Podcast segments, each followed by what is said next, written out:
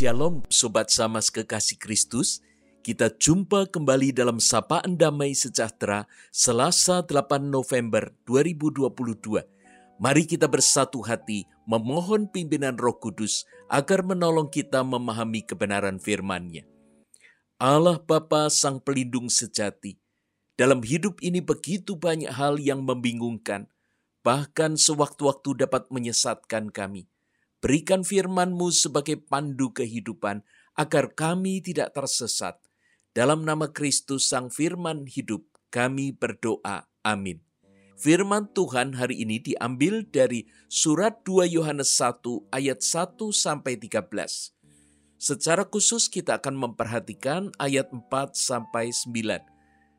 Aku sangat bersuka cita bahwa aku mendapati bahwa separuh dari anak-anakmu hidup dalam kebenaran sesuai dengan perintah yang telah kita terima dari Bapa.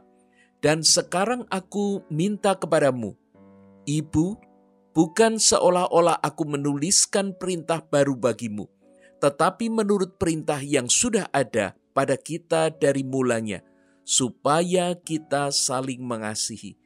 Dan inilah kasih itu, yaitu bahwa kita harus hidup menurut perintahnya. Dan inilah perintah itu, yaitu bahwa kamu harus hidup di dalam kasih, sebagaimana telah kamu dengar dari mulanya. Sebab banyak penyesat telah muncul dan pergi ke seluruh dunia yang tidak mengaku bahwa Yesus Kristus telah datang sebagai manusia. Itu adalah si penyesat dan antikristus. Waspadalah, supaya kamu jangan kehilangan apa yang telah kami kerjakan itu, tetapi supaya kamu mendapat upahmu sepenuhnya. Setiap orang yang tidak tinggal di dalam ajaran Kristus, tetapi yang melangkah keluar dari situ, tidak memiliki Allah. Barang siapa tinggal di dalam ajaran itu, ia memiliki bapa maupun anak.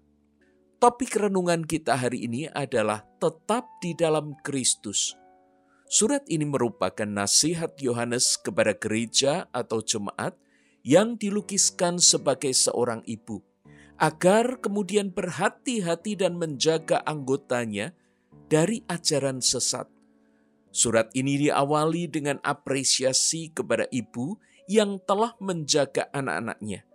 Dalam hal ini, gereja yang menjaga anggotanya sehingga sebagian dari mereka hidup benar sesuai ajaran Allah Bapa.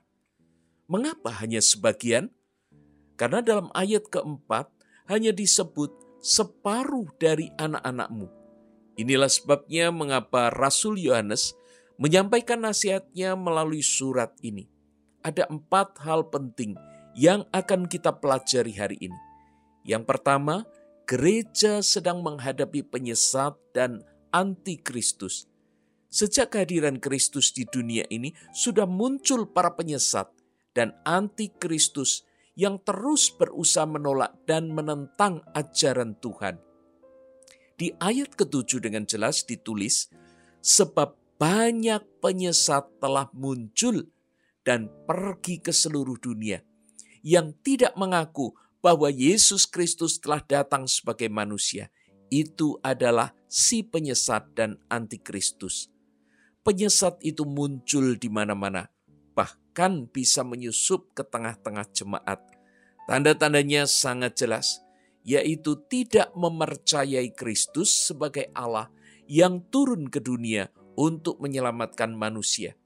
Ciri lainnya adalah menimbulkan perpecahan yang menciptakan suasana panas dalam persekutuan sehingga meniadakan damai sejahtera. Itulah sebabnya hal yang kedua ini merupakan perintah penting yang disampaikan Yohanes, yaitu perintah supaya saling mengasihi. Perselisihan dan berbagai macam permusuhan dan perpecahan yang ditimbulkan oleh penyesat dan antikristus itu hanya akan dapat ditaklukkan oleh kasih. Kasih mengalahkan segalanya. Kasih Allah yang begitu besar membuat Kristus rela lahir ke dunia dan mati untuk menggantikan hukuman yang seharusnya ditanggung oleh manusia.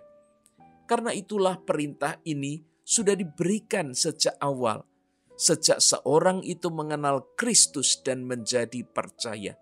Mengasihi satu sama lain merupakan ciri yang harus ada dalam tubuh Kristus. Kasih inilah yang akan membuat kita melaksanakan hal yang ketiga, yaitu tunduk dan taat akan perintah Allah.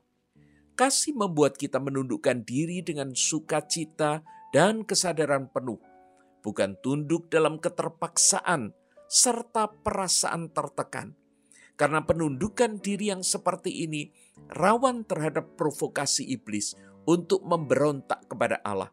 Kebebasan selalu menjadi godaan yang memancing kita keluar dari sikap tunduk kepada Allah, yang justru menarik kita keluar dari anugerah Allah serta menjerumuskan kepada dosa dan kebinasaan.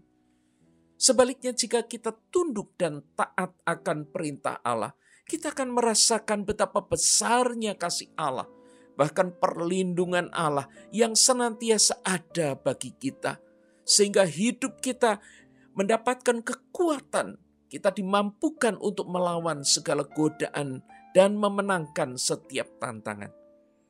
Bagian yang keempat adalah sikap waspada.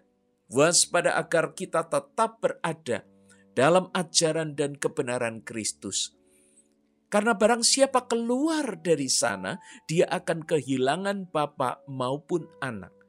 Jika kita keluar dari persekutuan tubuh Kristus, berarti kita memisahkan diri dari Kristus, Sang Kepala yang memimpin dan melindungi seluruh tubuh. Begitu pula kita memisahkan diri dari persekutuan orang-orang percaya yang selama ini menopang kita.